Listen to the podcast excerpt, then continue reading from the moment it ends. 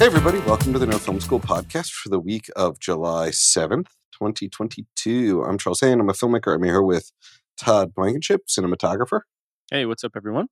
uh, Gigi Hawkins, filmmaker, Hello there. and George Edelman, editor in chief of No Film School. Hello. And this week, we're going to be talking about Tom Cruise's thoughts on the possibility of a Top Gun sequel way back in 1989. We are going to be talking about James Cameron's thoughts on people's opinions about his work and whether he cares. Spoiler, no, he does not. We're going to be talking about building community through screening series and backyards. In tech news, we're going to be talking about the Laowa nanomorphs a little bit more because Todd was curious and wasn't on the episode last week. So, like, we'll do that at the end. So, if you're like, I don't need to hear more about these lenses, you can stop. But if you're like, ooh, I did want to know more, and I bet Todd has good questions, you can stick around. And that'll bit- be that's a- this week. It's a bit of pressure, but I'll try. I mean, you have great questions. Okay, You also have good answers. You have many things. Oh, they. Oh man, we're starting out with the compliments. I like this. Yeah, this is. A, I mean, I love everyone on this podcast. it's yeah, it's a great time. So that's this week on the No Film School podcast.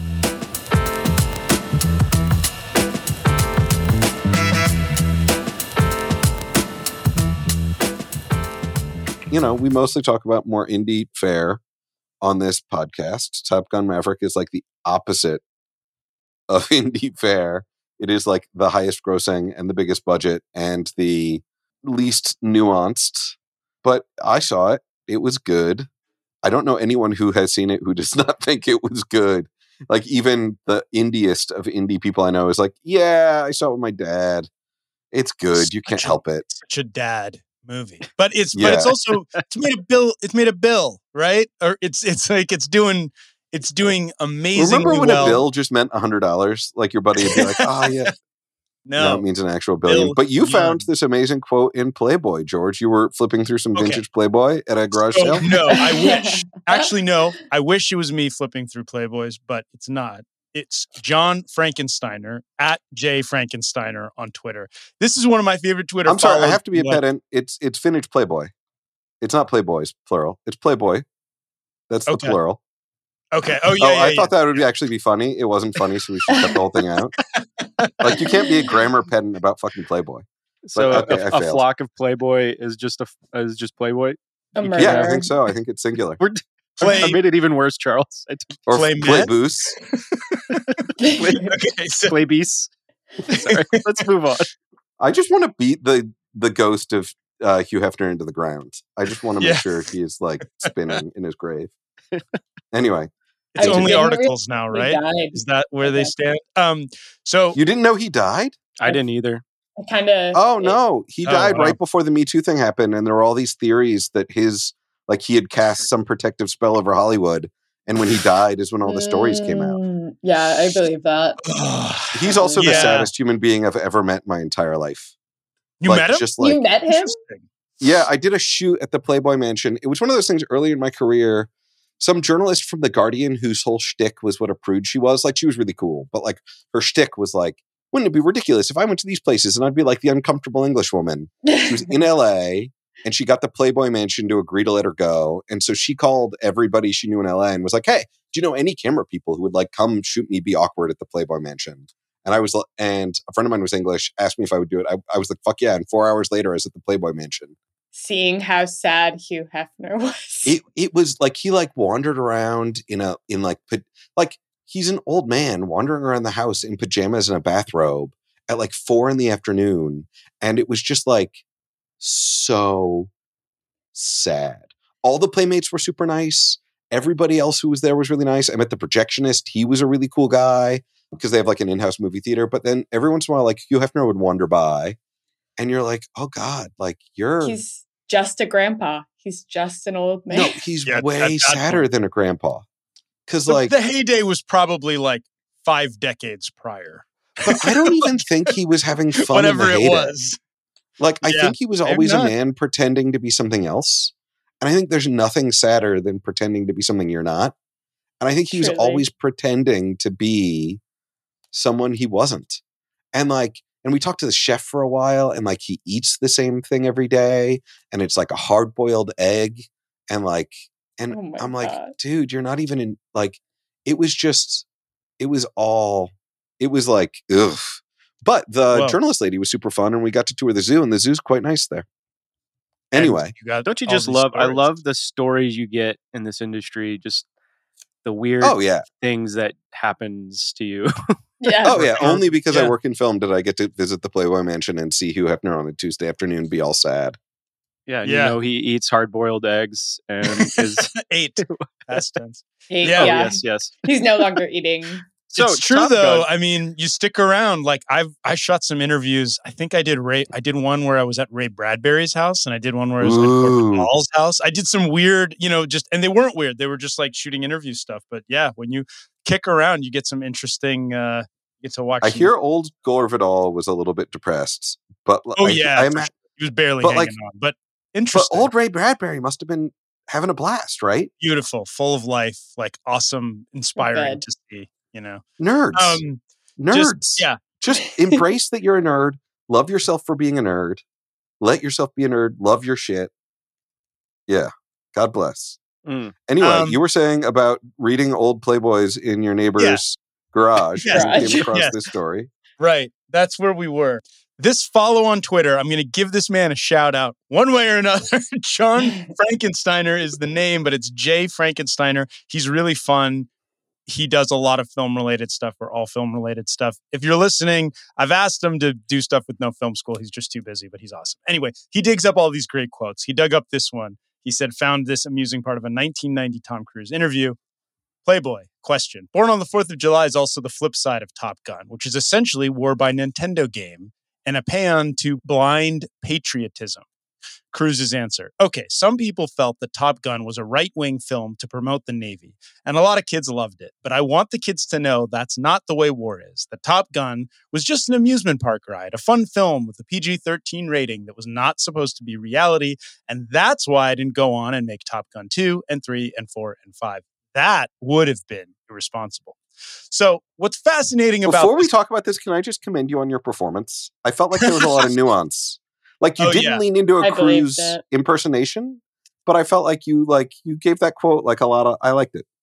I considered trying to do Cruise, but then I was like, I don't even know what that is. It's more in the eyes and the crazy unblinking stare. But like, anyway, Tom Cruise, obviously, this is a bit of a gotcha, like historically, because he made Top Gun Maverick. Although the joke is he didn't make Top Gun 2, he made Top Gun Maverick. Never. But either way, either way, what's fun about this quote to me is, and the reason I wanted to talk to you guys about it on the podcast and for our readers, because you're right, Charles, Top Gun Maverick is not really uh, super significant. Although we had the editor on the podcast, it's a great interview, but it's not like in terms of significance of the film as a whole to you know the indie filmmaker. However, man, has the industry changed. Tom Cruise was a major star then; he's a major star now. And at that time, not only doing a movie like Born on the Fourth of July, which is extremely political film, but talking about it in a context with Top Gun, his his mainstream fare, as like, yeah, that's fun, that's for the kids. This is serious. This is the serious work. Like, that's not the world we live in anymore. Can you even imagine him addressing the very real fact that Top Gun Maverick has a very strong relationship to our military industrial complex and certain ideologies? Like, he would never talk about that now. Now, maybe it's because Scientology has cleansed him of these kinds of concerns. I don't know. But either way, that's a very different place in the late 1980s or early 1990s that he was at, both as like what a movie, even if you look at it from like what a movie star's career was then, then you made like your Top Guns, but you were trying to be a guy who made movies like Born on the Fourth of July. You were trying to be somebody who was making these serious movies where you were going to win an award and be taken seriously as an actor. Like now, just open big. Like th- that's become way more. I mean, yes, there are lots of filmmaker, uh, filmmakers and, and actors who are chasing, you know, prestige in a different way. But Tom Cruise literally was just like, I just want to make a movie that gets people into theaters. That's all I want to do anymore. And mission accomplished, right?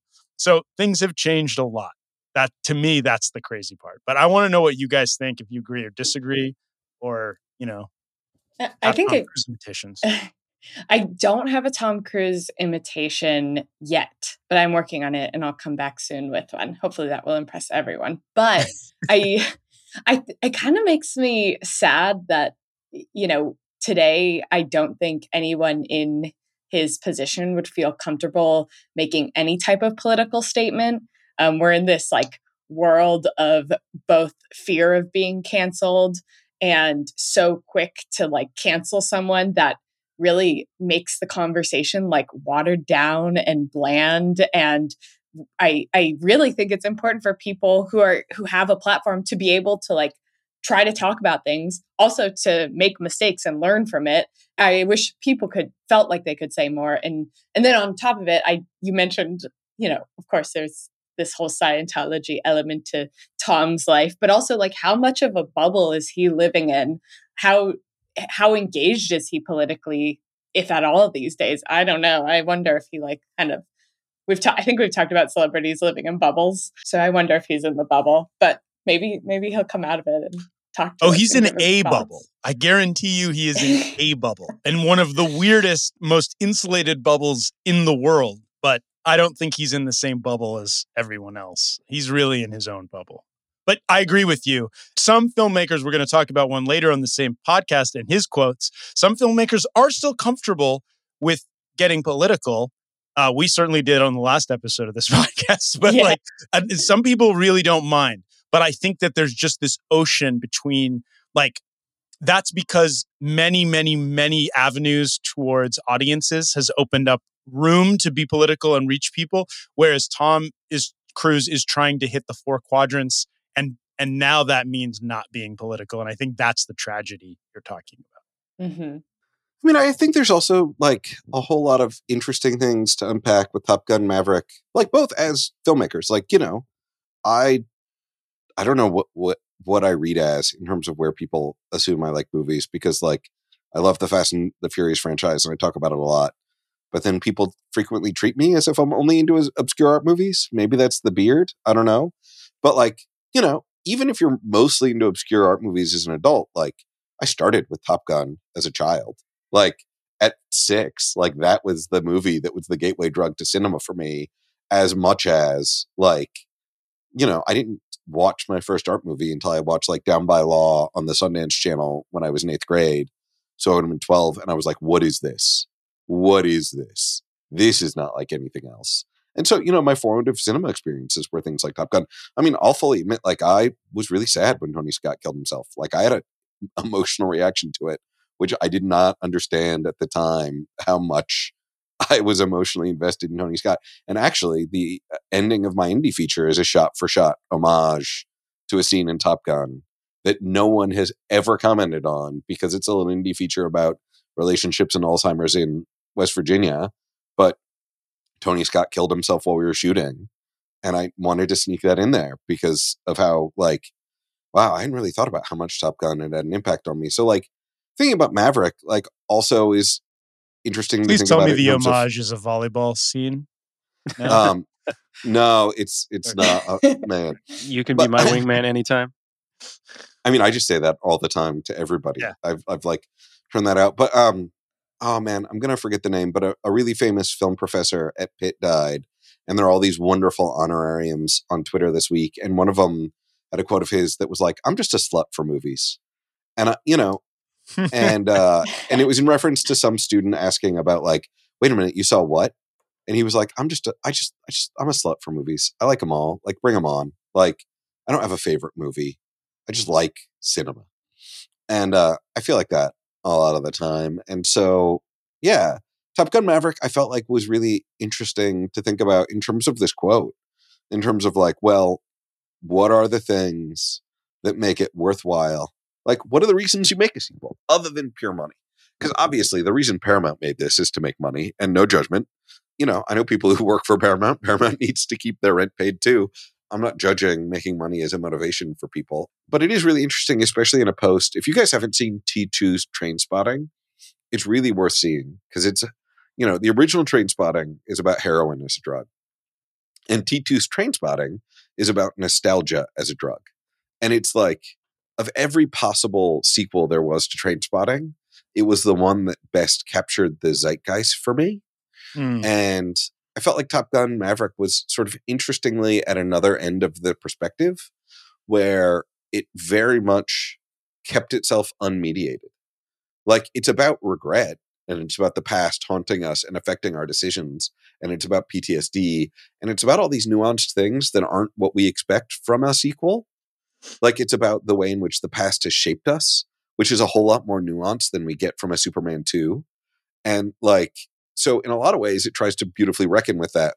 But these are characters who are not addicted to nostalgia as a drug. These are not like social media addicts, but they're people who are still affected palpably by the past and are desperately trying to outrun the effects of that past in a way that I think is like as storytellers it's interesting to think about. I mean another thing this isn't what we initially kicked off with but if you know if anybody is Olivier Assayas fans I always loved his 90s film Irma Vep and now he's turned it into an HBO show and I've been watching it and it's really great. Also SmallHD is getting like the world's biggest product placement there. The, Uh, Irma Vep Mhm. is about a filmmaker and he's carrying around the SmallHD monitor and it's getting all these close ups. And I desperately want to know, SmallHD, if you listen to the podcast, please tell me if you paid for that product placement or if you just got it for free. Because wow, it is like prominent. It is like good for you guys if you just lucked into that. But it's great because it's also reckoning with like, you know, why do we keep telling stories? What is it about it that draws back to the same stories? And Irma Vep is a remake of a series of films from the 1920s when films were series before they were commonly features. And it's really trying to grapple with like, well, there was this brief period of like the mid 20s till the 2010s when the feature was the thing, but now the serial's the thing again, which it was once before. I don't know. There's a lot of there's a lot here.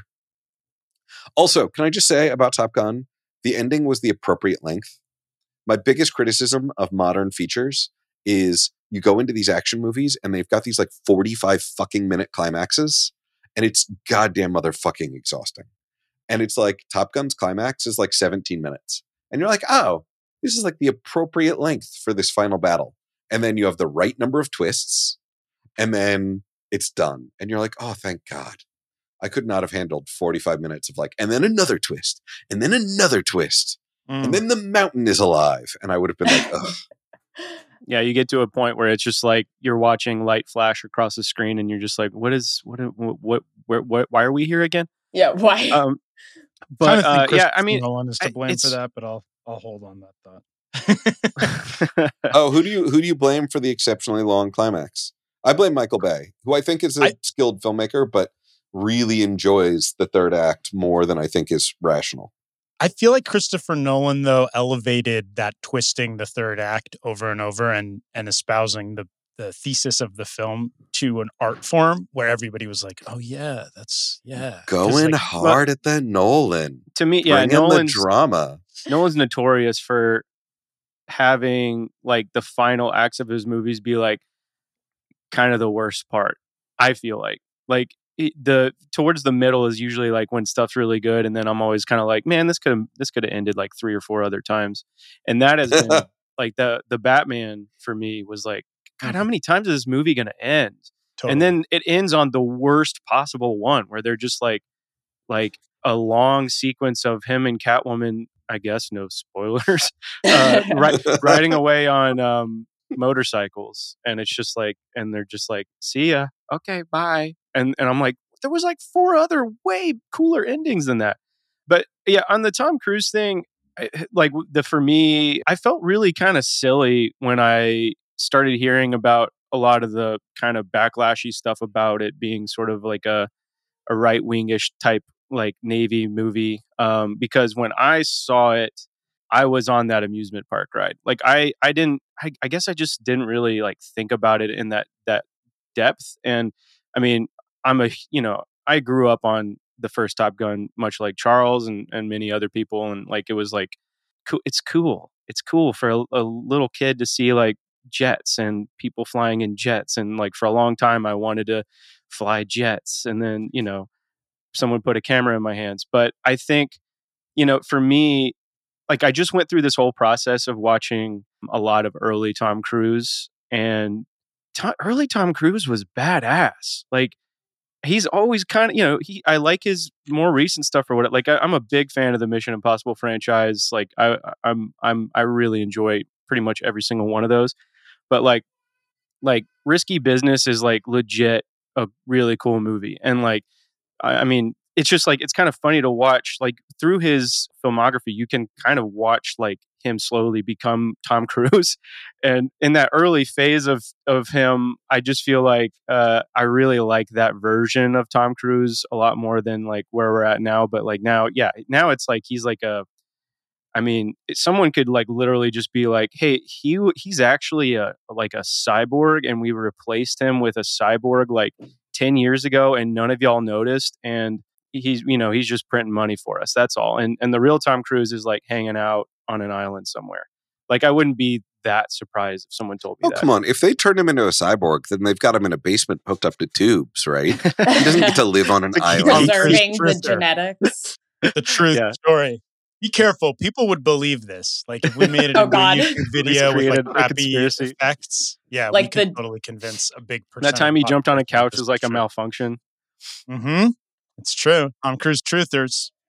I I do have to give the real Tom Cruise some credit for waiting to tell the story of Top Gun Maverick till they figured out what the story is and and a story worth telling. I think we may have touched on this a couple weeks ago on the podcast, but at least there's like a a story worth telling that also has roots in the original story. Meanwhile, I watched Jurassic World last night and I was like, why why are you telling this story?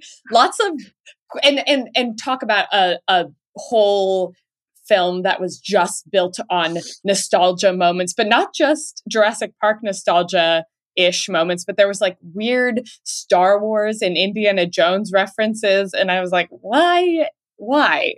Versus, they have absolutely destroyed every last fiber of that franchise. I know. Except for little kids. My daughter loves there's like a animated show about it that my daughter like you know, kids like dinosaurs. My kids are like asking all they're curious about it now because it's like around and in the ether. Well, and they did oh, they they have cool. Blue and Blue is like the nice raptor and now Blue has a baby and you know, my daughter wants the baby and she wants the blue. You know, they franchised it. They they made it they made it uh, you know, um, merchandise. But totally yeah. against the original story, though, in a way. right. There was this one scene, and this is not a spoiler, but where Chris Pratt's character and Sam Neill's character are reunited. And of course, Sam Neill plays Dr. Grant. In the original, he's great. He's like, these are not, you can't contain dinosaurs. And then they're sitting after like a big set piece of action and dinosaurs almost eating them. And Sam Neill's like, you're the guy who trains raptors. And Chris Pratt's like, Yes. And then Sam Neill says, Cool, or something like that. But I really wanted him to just say, like, that's so stupid. Yeah. yeah. and then like, yes, thank you. yeah. Far um, afield um, from the original book, which was about how ridiculously bad this would go they become trainers of raptors. I just want to throw out there on like the Tom Cruise and and smart and the way that this franchise changed and your point about Top Gun Maverick, you guys saying like original Top Gun, like really good movie, Tony Scott, great filmmaker and and occupies a special place in the pantheon and in nostalgia and like and I think that the truth is the second the second movie they they approached it the same way and in speaking with the editor on it it's like tom cruise is just exacting like he's the final word on all things top gun maverick and it mm. has to be and they reshoot and reshoot and there's tons of footage and it's a year plus process and it's truly like everything has to be the best possible version of what they can do and they have the ability to do that which is so rare that you can afford to do to, to approach it that way but even many times when people can they don't so it's a testament to that mm-hmm. i'll also just throw out there that like tom cruise was a legitimately like crazy person and everything about scientology is pretty bad and the stuff that's going on there is pretty bad and there's no doubt about it like it's not about like i'll be the one to say it like it's not just about uh what faiths people practice that's all well and good and none of my business it's the the institution of it is like really ruins people's lives and he's the benef he's the benefactor of that so that just just i don't want to talk tom cruise without putting that out there but he is incredible at what he does those things. I also want to. I do want to point out that Top Gun Maverick does attempt to reckon with some of the changes in the world. And like, you know, I'm wary. I'm specifically wary of propaganda. Like, I'm really bummed that my daughter isn't a Paw Patrol Mhm. now because it seems very much like propaganda to me. And I, I love that. I love that take. I haven't thought of that. Uh, but oh, yeah, yeah, it absolutely is. Like Yeah. once you see it, you're like, oh my god, this is totally.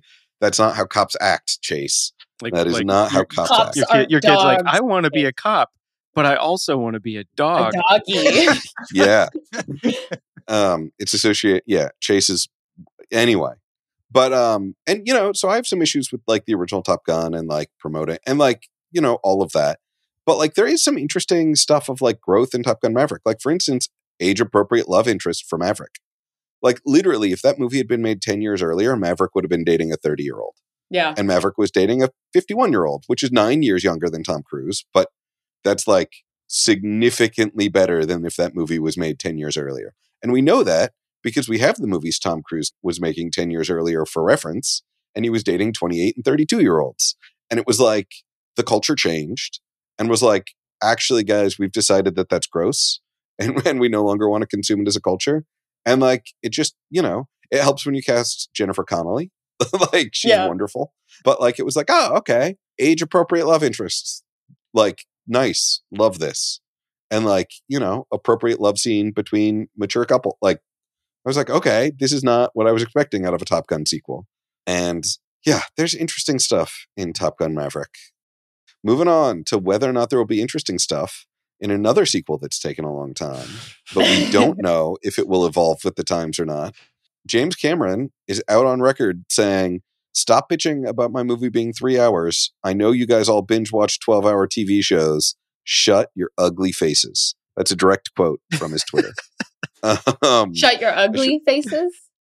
Yeah. I don't think he Oh, said that part, but he didn't really spare. He didn't spare much, and he goes on and talks about his kids. Like it's really turns into an old man rant of like my my kids are watching these things for eight hours and like He's go to the bathroom. He's Has he been he's hanging out with with Eastwood? Is that what is that what's going on?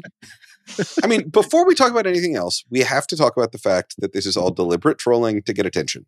This is the same reason Scorsese says shit about Marvel movies when he isn't. Like, have we heard anything about Scorsese saying shit about Marvel in the last two years? No, because he doesn't have a movie in the movie theaters. So this is all. I have a movie coming out, and I want a press cycle. That's all this is. Scorsese Also- does it. And, Cameron does it. And James Cameron made the original long movie, Titanic, which was on two VHSs because I had them and I was only allowed to watch the first VHS. Oh, whoa! Is the second one sexier or something? no, when that's the, when it's the, when the infamous uh, "Paint Me Like One of Your French Girls." No, the weird thing is that's in the first VHS. It's Oh, the really? syncing that happens. I mean, it's essentially, in a way, two movies. Uh, one is a happy ending if you just stop at the end of VHS oh, so your parents one. were cool with the sex stuff. They just didn't want you to watch a bunch of people die. yes, They didn't want they didn't want you to see the part where someone's body hits the propeller and they flop Oh. around like a rag doll. Yeah, exactly. Yeah, actually, I exactly. I respect your parents on this one. Good call, Gigi's parents. I'll, I'll I'll let them know. But th- you know, that's a two and a half hour long movie, and now that Gone was with the Wind might have been the original long movie. the original long movie. no, no, no, no. But no, if we're talking about that, that is a different animal. Because let's talk talk about the most important thing here, which is human biology. You better not be making a movie that breaks a three hour barrier without an intermission and a potty break. Right. Because, Yes. They like, had those that back is- then. Yeah. but theaters don't want to do that anymore because they view it as wasted time. And theaters don't even want to do a three hour movie anymore because they get more. T- you know, you pay the same for a three hour movie and a two hour movie, but theaters can book two three hour screenings a night, like a six thirty and a nine thirty or a seven and a ten, and the ten won't sell as well. But a two hour movie or an hour and a half, they can do a six thirty and an eight and a nine thirty, and then maybe uh, for the real latecomers like an eleven, right? d- and so theaters are really reluctant to do the three hour. I do have to make a plug for an app called RunPee, where you uh, sync up the Mm. app with your. I love the uh. Yeah, I love this. and it tells you it it like buzzes. Yeah, exactly. You're like, this is the app I didn't know that I absolutely needed. It buzzes when it's like a really lull in the story and you can use the restroom and then it'll tell you what happens and you can come in. So like you know that when like you sync it up when the, the title cards are coming, and then it's like, and then Maverick will go on a walk on a beach. You can pee now. I like And when then- when you the old thing of people come back and be like, "What I miss." Be like, nothing. Who cares? Like, just watch the movie. You'll figure it out. Like, it's you know, like, don't bother me. Why are we talking about this? I funny story about going to pee. I took my kids to see Lightyear a few weeks ago, and I, I had to go to the bathroom and walked out, and I missed I missed the big moment being Oh, the no. the reason that the movie is like that they put warnings and signs because there's like a same sex kiss. And I came back and I was like, oh, I missed it. I should like post like I walked out during the you know whatever the troll. Oh, I Um, thought you like- missed the big moment where he turned into light. no, where he turned into the toy on Andy's shelf. No, we're gonna leave the memes of that movie aside for now. I want to bring up though before we go too far afield from James Cameron and his quotes that he added another a doozy here. He said, "The trolls will have it that nobody gives a shit, and they they can't remember the characters' names or one damn thing that happens in the movies." Cameron said of the backlash to the original film. Then they see the movie again and go, "Oh, okay, excuse me, let me shut the fuck up right now." So I'm not worried about that. So what he's talking about there is something we've talked about before, which is that people are like, "Can you remember?" There's this meme. It's like, "Can you remember anyone's name in Avatar?" like the and that the, the plot was was basic and all these things. I think we we did an episode that we even called it like this James Cameron's Waterloo. Um, because we were like, is this kind of like, is are there cracks in the facade? Because the guy's pretty much made a good movie every time out, objectively speaking. Like it's like hard to find Yeah. flaw, It- it- and yet it does feel like, man, this is going to be over three hours. And like the first Avatar started to feel like things were getting a little dicey there, and yeah, and and so and but further in the article, he also talks about how he's already finished three. He can't wait to make four. He might have another director do four and five, but probably not. So it's a very like Charles is 100% right. Like this is his PR tour and he's riling people up. But two things. One, he's feeding the trolls for sure. And I say that as somebody who can be a troll. Like if you are acknowledging the exact complaints of the internet community, you're emboldening them to continue to make all the complaints in the world because all they want is to be heard. They just want to know that like James Cameron knows what they said about his movie. So he's it's kind of like like when I read it I was like no James don't do it. Like don't tell them you're listening because now who knows what this like unleashes in the you know we have a problem with with fans and trolls like getting really nasty and ugly. Um there's a kind of trolling that I think is funny and a kind that I think is awful. You know, I think in some way he's he's emboldening them. But on the other hand, I just bring up that, you know, yeah, it's like he's really he's really all in on this thing and it feels Yeah, there's uh, like there's like intense. four of them on the way, right? Like he's he's making a ton of these. Yes. th- Third one's in the can. And there's a four and five that he's planning that he says he will likely also direct. That's just a lot in this day and age of of movies and theatrical release. And like he's going hard. Yeah, and if they're all three hour, I mean, you know, you're you're like competing with Lord of the Rings at that point, like the extended edi- editions. Like Mhm. that's a lot of content. I I'm curious. I would like to. What what is y'all's ideal? Like, what's the what's the longest um, a, a movie can be before you kind of start going? Ah, maybe I don't want to watch that tonight. Like, what's what's sort of because for me, I kind of like. 12 minutes? uh, I don't. so one on episode of Paw Patrol. Yeah.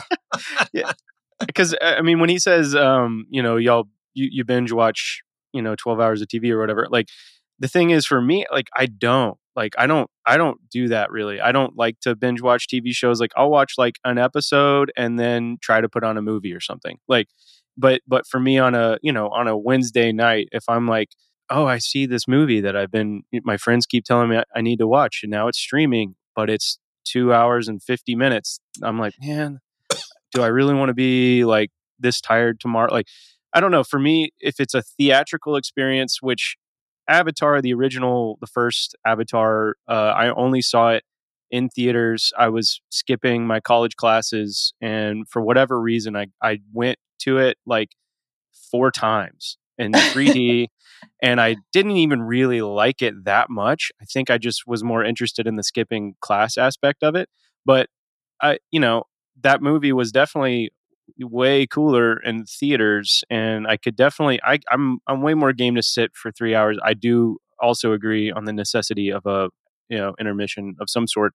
But yeah, I don't know. Like I the thing about Avatar now is it's just like watching the first Avatar. Like I remember one time I tried to watch it on like TBS on a Sunday, and it was like 2 p.m. and I was like kind of falling in and out of a nap, and it was just like this movie doesn't work in this format at all.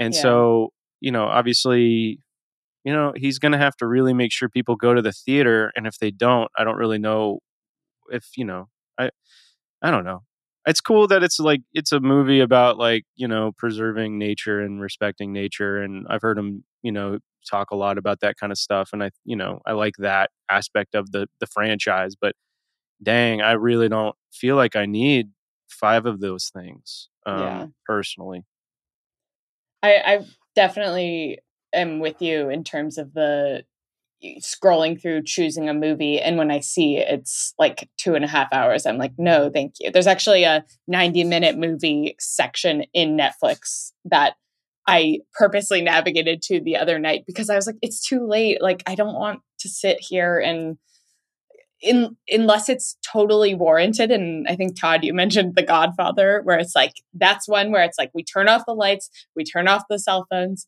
we bring out the popcorn and we just sit there and watch a damn good movie. yeah it's it's an event. You're making an event out of it. Exactly but rarely is is anything that good that consistently for over two hours in my opinion. Yeah, I, I mean, any three-hour movie, I would say at least sixty to seventy percent of them, they could have cut a lot of it out, and it would have been better. Like, I just really feel that way. Ultimately, there's just nothing better to me than like a ninety-minute movie that's just from start to finish. The pacing's right, the story's locked down. It just feels like there wasn't a wasted moment. Like that's my favorite kind of movie. Is like just something that you throw it on and for 90 minutes you get a complete truncated story that just feels right and um, george charles Yeah. what's, your, what's y'all's take on well there was a great uh you know um what's his face the handsome guy that everyone wants to date from saturday night live one of his last snl skits was about give me those short netflix movies. And it was just a rap about like looking for short movies on netflix. And then all of his friends making fun of him because all of his mo- you know he did king of staten island which is like Pete seven hours long or something. Pete davidson yeah.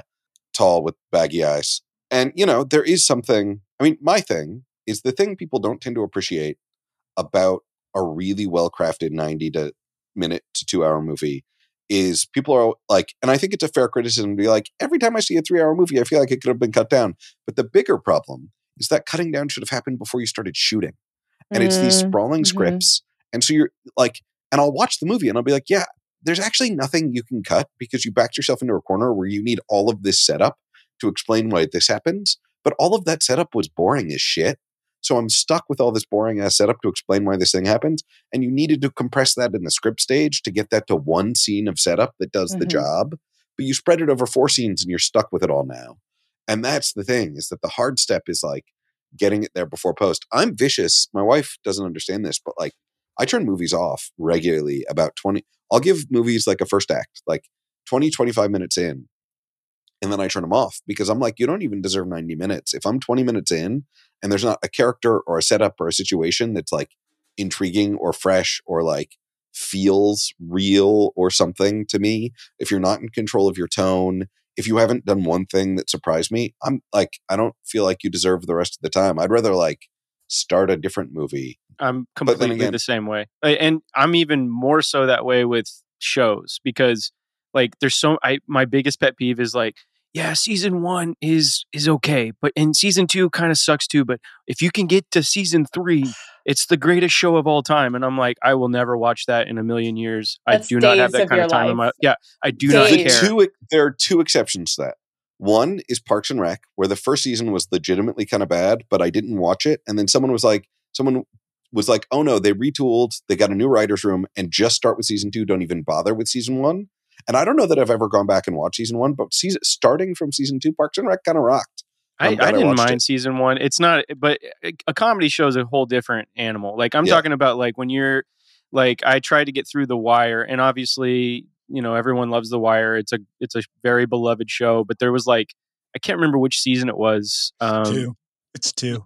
Yeah. I love- Always two. I love two so much. I I I'm do for alone. me it was You're- I do which, I am which, Which alone. which season was it with like the shipping containers and all that? Two. Two. Okay, so I got It's to me. that. I am the fan was just club. like, you have I- met the entire fan club. I'm president. I'm treasurer. It's me.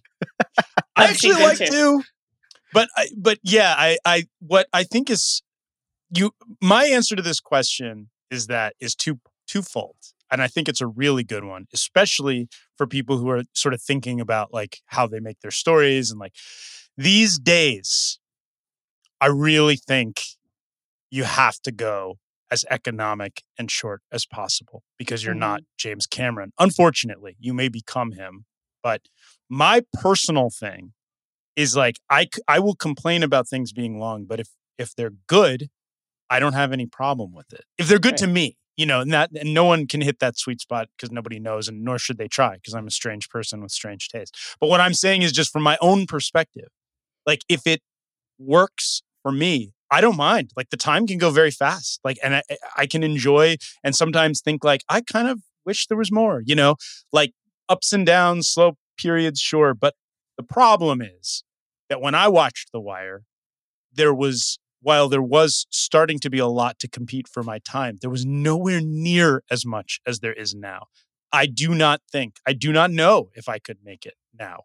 Just Yeah. because I, I went slow through that show and it was it's such a thoughtful, careful, intentional, like beautiful piece, but it's not it- whenever people say this stuff like you can't do such and such for today and that's become like a meme unto itself but it's really like pacing is so different there's so many Mhm. demands on our time. Even texting wasn't as pervasive then at, when i was watching it as it was now. Like you can't get a second. Like and i think that that's why like if you're setting out and looking at the landscape and thinking about what to do you really should aim for that 90 to 110 and make it like taut as hell because people have so many things to look at or think about or be distracted by and episode to episode i've fallen off on shows the idea of someone saying to me a show like it takes a while to get into it now it's like it's almost it doesn't even matter like i'm not gonna even bother like if if it has to be so like I've fallen off on shows I liked because I was like, I don't feel like I have time to keep up anymore. Like the first few seasons were great. I'm done. You know, I, I so I think it's a tough, tough, tough environment. And if you're James Cameron, like, yeah, go for it. Like make 10 four hour long movies and tell us all to fuck off if we don't like it. that's, your, that's what you're allowed to do, I guess. But James um, Cameron's like, you'll watch it. Uh, Yeah, watch it." he's probably right. And like it's like when Quentin Tarantino made even even um Hateful Eight, like I was so excited. Like I was like, I don't mind that I'm sitting down for all this time. Like, give it to me in like the full format projected on film. I'll go out for intermission. I love it. Like, but yeah, that is such a tough sell. Charles Well, talked and about every, everyone who why. who has seen that movie too. I, okay, that's the one. I haven't seen Hateful Eight, which is insane to me, and and really kind of a good signpost to like this whole conversation for me. Like, I haven't seen it, and that's because everyone I've talked to about it like kind of goes like, "Oh yeah, it's kind of a slog, but it's pretty good," and I'm just like, okay, Yikes. That's the worst it's a thing you slog? can say. I, I I watched it and I watched its extended version on Netflix, which is like six hours long. Oh my god. Um, it's really good. I really like it. okay. I like well, westerns. I'll I'm- check it. No, I, I'm li- I like westerns too. I'll check it out. I, I need to check Yeah, it out. yeah, I've been saying that Even since the- it came out, though. Oh yeah, I mean it's Kurt Russell and Samuel L. Jackson in a western snowed in in a cabin, and like you've got yeah, I mean it's great. Music, rocks. the I- music is a reason alone. Yeah. And uh, they got the the crew gift was a snow globe, which is like so Aw. like it's a custom made snow globe. Uh, anyway, but like for me, like I love a ninety minute movie. I will love a two and a half hour movie that doesn't have every moment land if your vibe is good enough. But vibe and charisma are really hard to do on a low budget. So I'm trying to think offhand of like like you know like uh Once Upon a Time in Hollywood is like two and a half hours, and I love it. And it could have been 30 minutes longer because you've got Leonardo DiCaprio and Brad Pitt. Oh, I would have sat there for, for six hours. Oh my God, easily. Driving around But, like- LA in the 70s. Oh my god! but Like what you have if- what you have is some a director who has his reps in and has yeah. a budget and has actors who can act. Totally. And I kind of want to tie this back into like indie emerging filmmakers who are making shorts. I think if you you can really embrace that less is more and you can tell do like being economical about it and your storytelling will make you uh will make your project usually so much better like be in that early scripting stage like i'd rather have a 3 minute amazing short than like another 15 to 20 minute short film that is like meandering and I'm like, why am I here? I don't get the vibe. I'm so bored. When does this end? You know, like leave me wanting more. And I'm saying this because I had to watch a bunch of short shorts recently where I'm like, is this a is this a rough cut or oh this is this is the short. Got it, got it. This is such a good point because we were talking about endings before, and I mentioned Christopher Nolan, and you mentioned Michael Bay, Charles, and like Gigi. You're bringing it back in such a meaningful way because there's the old thing, right? Like get in late, get out early. And that's just never a bad idea. And if you get to the point where you have made so many movies and you have such a de- devoted audience and you have major movie stars, et cetera, et cetera, yeah, you can linger forever. You can take your time and screw around and it doesn't matter. But we should not look at those movies and those movies pacing as the model because that's what I kind of hate sometimes with the screenwriting books and how they'll like break down these beloved like you know they'll they'll put godfather in and they'll like talk about how it's perfect and, and it's like maybe but sometimes you have the power to do things that, that like it's you know what i mean? Like you you can reverse engineer it sometimes to look like it's all like plotted exactly right but mm-hmm. i think the reality is you have to focus way more at the front end on am i keeping people engaged all the time? Yeah well and even just even just that moment of someone deciding to watch your thing like if someone if if like my best friend said hey hey i have a 25 minute short film. Can you watch it? It would take me a while to get through it. I'd probably have to watch you know five five ten minute chunks unless it was really really really good. And yeah i mean i think it's just again everything kind of competing for our time and attention and all that sort of stuff it's just like you know you gotta these are the days of like you you can't really have a wasted moment in your your thing. And um, on that note i was just curious.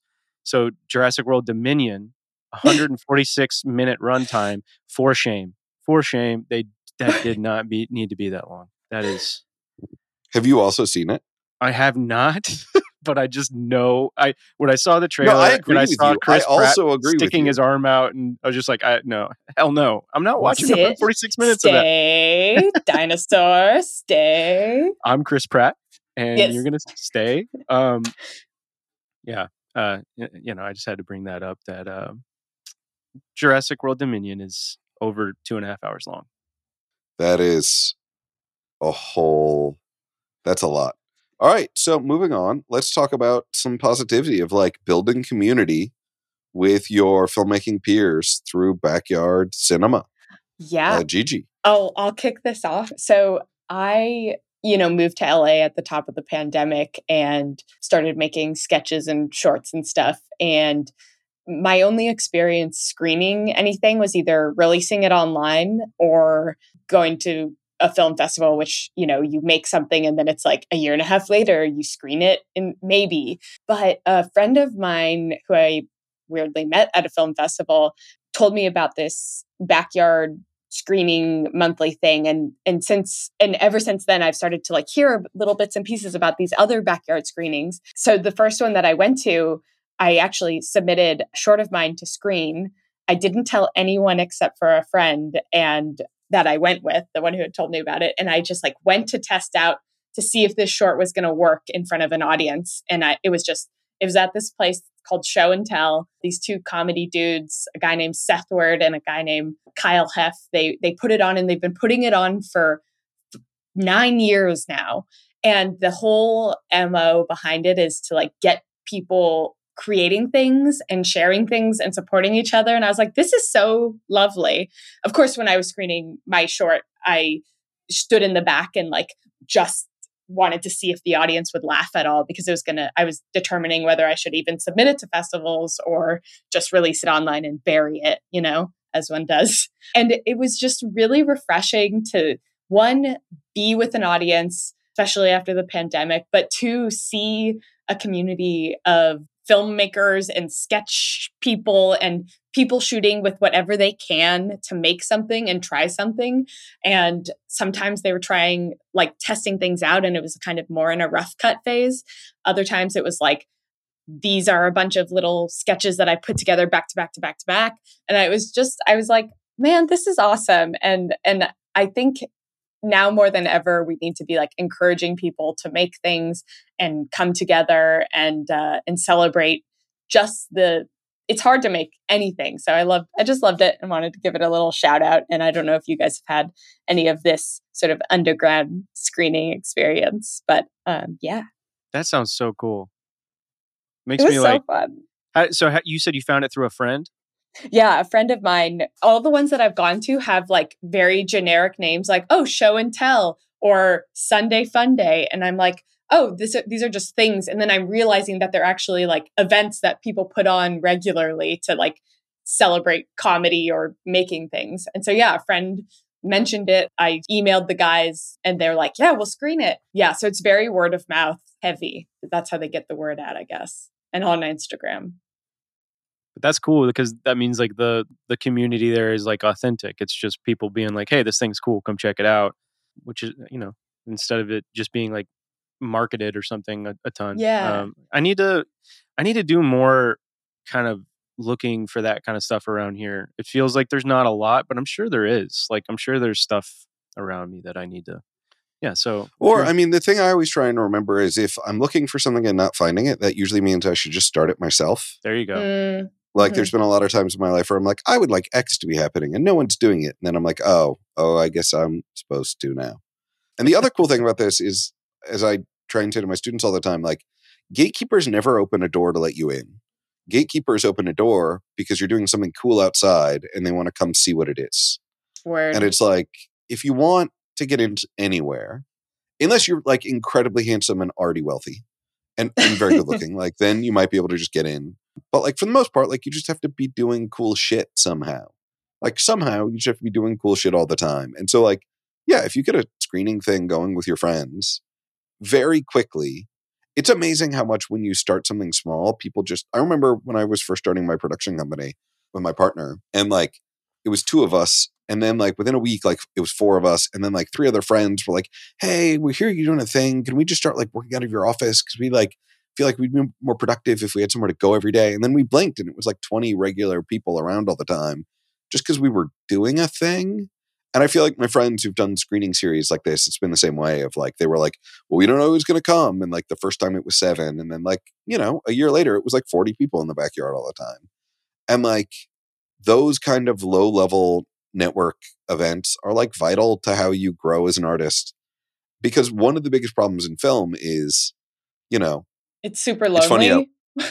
well, it's insanely lonely and it can take years to get anything made or am I just lonely out here?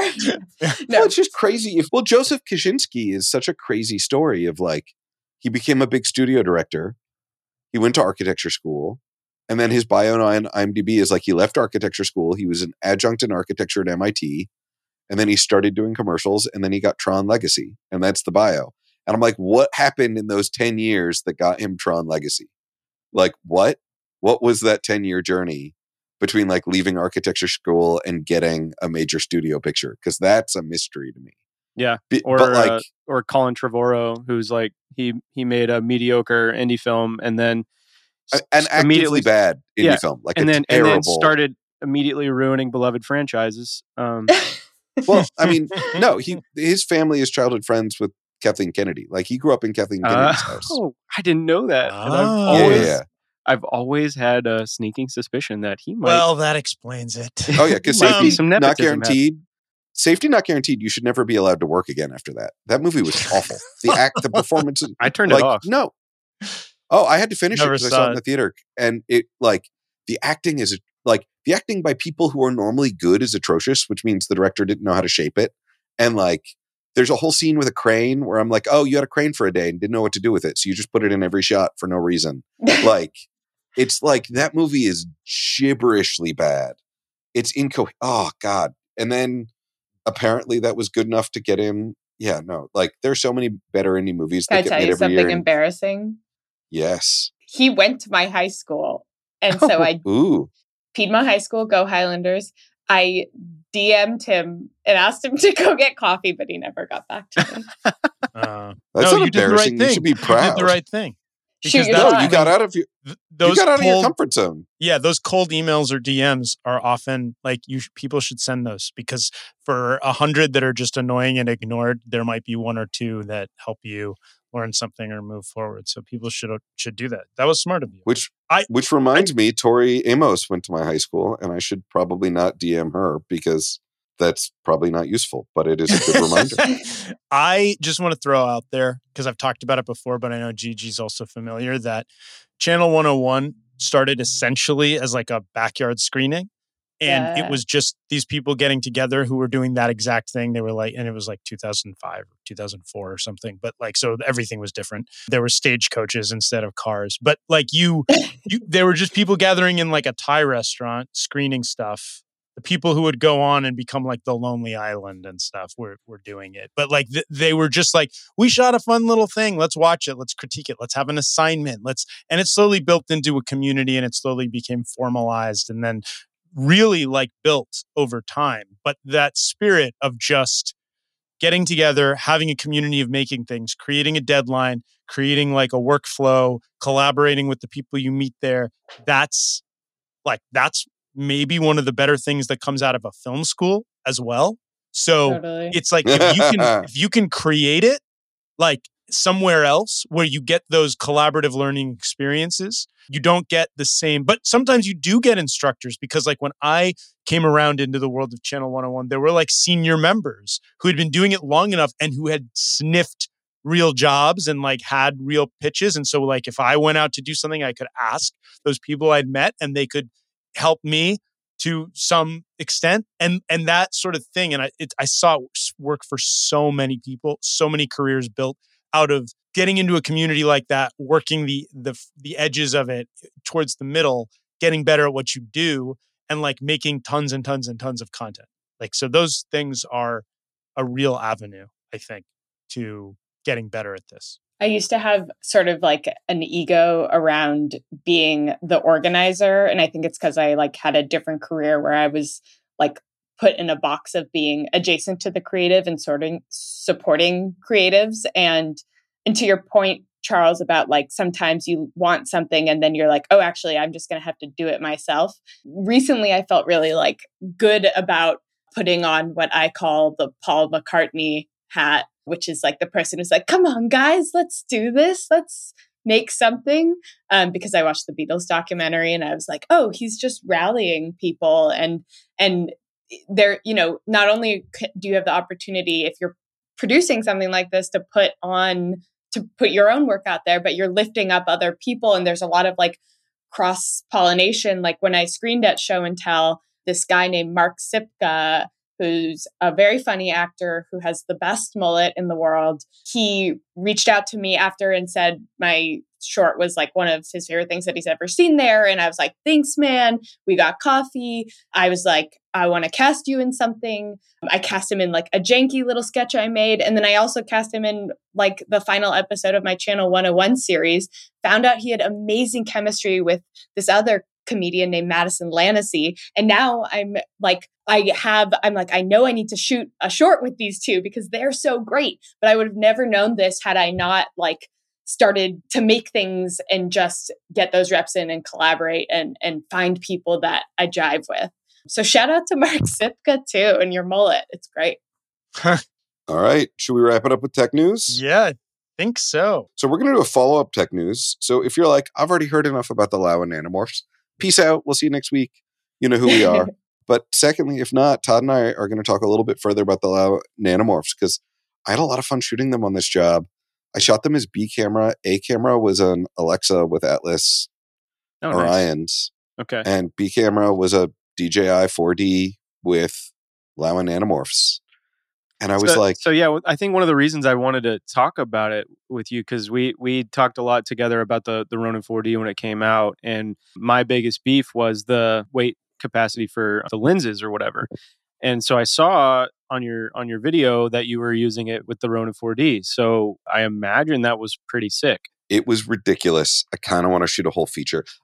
I remember the first, I was a gaffer on a feature in 2006, and we got light panels. And I remember bringing out light panels, and I was like, I want to do a whole movie. We light the whole thing LED, which, like, now we do all the fucking time. But, Right. like, I remember that moment of, like, holy shit, what? What are these? And they don't get hot, and I can glue them to the ceiling. Oh my God. This was kind of that. Like, I was like, oh my God, like, I can do an anamorphic feature just on the 4D with these and be incredibly happy with the footage. Um, Um, you know, so now these are these are MFT, right? They're they're they don't have any. no, EF. they, ma- they're native D mount. You can Oh, get D- them oh, MFT as oh. well, okay, but it was a native D mount, which really tells me Laowa is like, we know where our bread's going to be buttered. These are going to Interesting. be pop. So D mount is DJI's lens mount. so they they they're going straight for like they knew they knew exactly what was going on with that with the 4D. I wonder, or I wonder if they were going MFT and then it was easy enough for them to add a D mount. Because the, what, it was last October now it was announced. These came out in May. Six months is probably enough time to add a D mount to a lineup, Right. I'm thinking. They That's have they have EF on the way, right? I think I remember reading that somewhere. I don't think so. I think that's Oh. too shallow. I too think s- it's too all, small. I think they'll have E mount because you can do Super 35 because they only cover Super 35. Right. So I, I think they have E on the way, but I don't think it'll be EF because these are really like flush lenses. I love it. I love it. When I when I so like there's been, you know, I'm obsessed with low budget anamorphics. It's like it's kind of an obsession for me. I go through um, little seasons where I, you know, I'll I'll go buy one of those like an, an old adapter for projector lenses or whatever, and you know I'll try to work that way for a little while, and it, I, then I decide it's way too much trouble, and I stop doing it, and then and then I start googling, you know, what's the the newest like, and I keep waiting for a cheap anamorphic that doesn't look like ass. And there's a couple out there that are close ish. There's like this one, I think it's like Great Joy that just popped on the market with funny name, but it's like I think I think they have a you know the uh, at, at the very least I know there's like one or two lenses out in their line, but even those are you know they're they're in the four ish five ish grand range I think, and and you know the the the flares are ridiculous. They're like super blue. All the SLR magic stuff is super blue and I kind of just like I, I just you know what's the the um, Sirui they have those that are also very very blue and for me with anamorphic it's so much more personally about the the field of view and the you know the the bokeh and all that uh, than it is really about the flares because you can just you can tape a piece of fishing line on the front of your lens and you get some flares. I'm not really that big of a deal. Uh, I'm not that precious about the flares, but it is a nice little aspect. So for me, when I saw these, um, the the Laowas, the, the flare just looks really kind of almost exactly what you'd want. Similar to, I don't know which Atlas lenses you were using, but I got a chance to do a couple gigs on the silver editions of the Atlas lenses, which takes the the flare from the original set and and makes it kind of this like ambery whitish color that I was Yeah. super into. I love that look. I'm not like against the blue flare thing, but I just I feel like it can be a bit distracting and it can kind of limit you creatively in some scenarios. But from what I saw with these Laowas, it seemed like they were like like the colors of the flares are are kind of and I know there's like a, a orange one and a blue one, right? There's an orange one and a blue one, and then just this week they dropped a silver one. Oh hell yeah! And the silver one is going to be a neutral flare. I was shooting blue flare. I'm old, so I'm very used to anamorphics having blue flare, but I remember I was talking to Art Adams at ARRI when they were dropping the signature primes, and the signature primes deliberately went for really neutral colored flares. Was their whole thing. Was they were like, we want our flares colorless because we feel like in HDR, colored flares are more distracting than they used to be in SDR. In SDR, you got a lens flare and it's got a little color, it's fine. But once you start cranking that brightness up in HDR, a lot of your flares tend to be high brightness. And then you add color to that and it gets really disorienting. Yeah, So as we move to more, yeah. So as you get to more HDR deliverables, uh, we think people are going to want less color in their flares. So the signature primes, they were like, we worked really hard on colorless flares. And you're right, the Atlas, I we were actually shooting non-silver Atlas, so they were there was some color in our flares, and we quite liked it. And so it it was nice.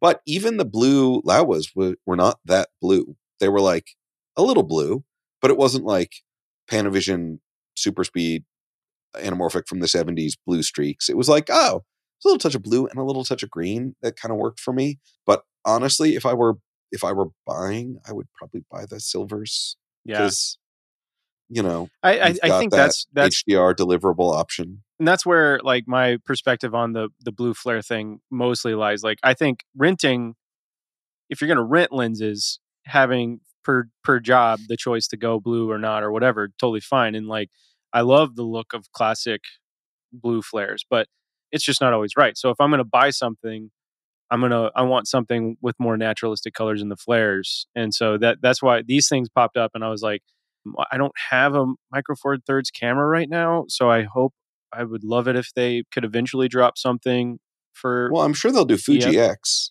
Well, I do have that, so that would be nice. Yeah, I- Um, they might even have Fuji X now, okay, but they will do X, I'm sure, because Laowa usually covers X. But it's always going to be those flatter mounts, so it's going to be, yeah, you're going to end up. It's they're probably not going to do EF because the the flange focal distance is so shallow from like the back of the lens body before the mount starts. right. Uh, I don't think there's room for an EF in there.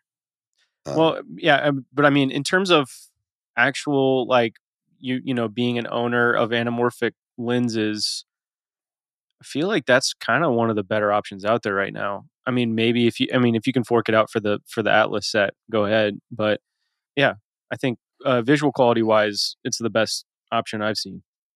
I mean, I was astounded at the visual quality for fifteen hundred dollars. I was like, fifteen hundred dollar lenses shouldn't look this good when they're not anamorphic, and then when they are anamorphic, I'm like, Even okay, better. you guys are doing something crazy cool here. And like Laowa, I like Laowa. They make cool stuff, but Yeah. their previous move was not we look the nicest. Their previous move was we're the most comfortable being weird. for so sure. the two things you would have previously known Laowa for were their probe lens and their zero distortion wide angle lenses. Both of which are like we're a little out of the norm, we're really wide angle or we're probe, but and so like image quality is not the most important. They both look nice. I've shot with both. I've intercut both with nicer lenses. Like they hold up. Neither of them are bad lenses, but they're not like we're really nice looking. They're like we're weird and we look good. Whereas Yeah. these are like a real swing at like cutting above their weight for 1500. I mean, the choice really becomes they only open to 2.8 and the 2.8 is legit not their sweet spot. You really want to shoot at a 4. As opposed to the Atlas that open at a 2 and they really start to look good between a 2 and a 2.8. So you get like a stop and a half extra light out of the Atlas. But like you're never going to fly those Atlas on a stabilizer, like they're big heavy anamorphic lenses. So for action or sports, or like, you know, I do a lot of bike work. I do narrative bike work. Like that's my thing right now is like telling stories about people living lives on bikes. I'm not like a sports action guy. I'm like a bike lifestyle guy. And like these are great for that in a way that no other anamorphic is. yeah, no, I mean, you're not going to find anything close. I don't think. Yeah. that you especially that you could stick on a Ronin 4D. And they have Yeah. uh it's a 1.5 squeeze, right? Is it constant through through the whole range? Like cuz I know Yeah. that some of the cheaper ones it like changes, which is weird. Like it's marked as changing. Like they tell you it changes, or you have just experienced it changing. No, it's it's like a a factor of the the lens itself. Like there's a I think that one that I was talking about before, I I I think it's Great Joy is the name of the the company that makes it, but it's they it's it's like a 1.5 to 1.3x. So Ooh. like it changes I gotta read about this lens. as you as you close the iris, it changes. As you change the iris, or as the focus distance Focus, my bad. Focus. Yeah, focus. It's focus. So Yeah. i- if you're if you're like focused up close, you have less squeeze, less anamorphic squeeze than like far away or whatever. Which is def- Great Joy Optical. is that it? Did you find it? I I think I, that's I am looking at it. but yeah, the the that was like I mean for me that's just kind of like okay, well I'll just shoot spherical and and never have fun lenses if that's the if that's what I got to deal with because I I don't even really know. I'm sure that like kind of looks like breathing in terms of the when you're pulling focus. I'm sure that look that's what that looks like. So yeah, if, and I noticed that these also have like the the Laowas have a really close minimum focus, don't they? Like for for anamorphic.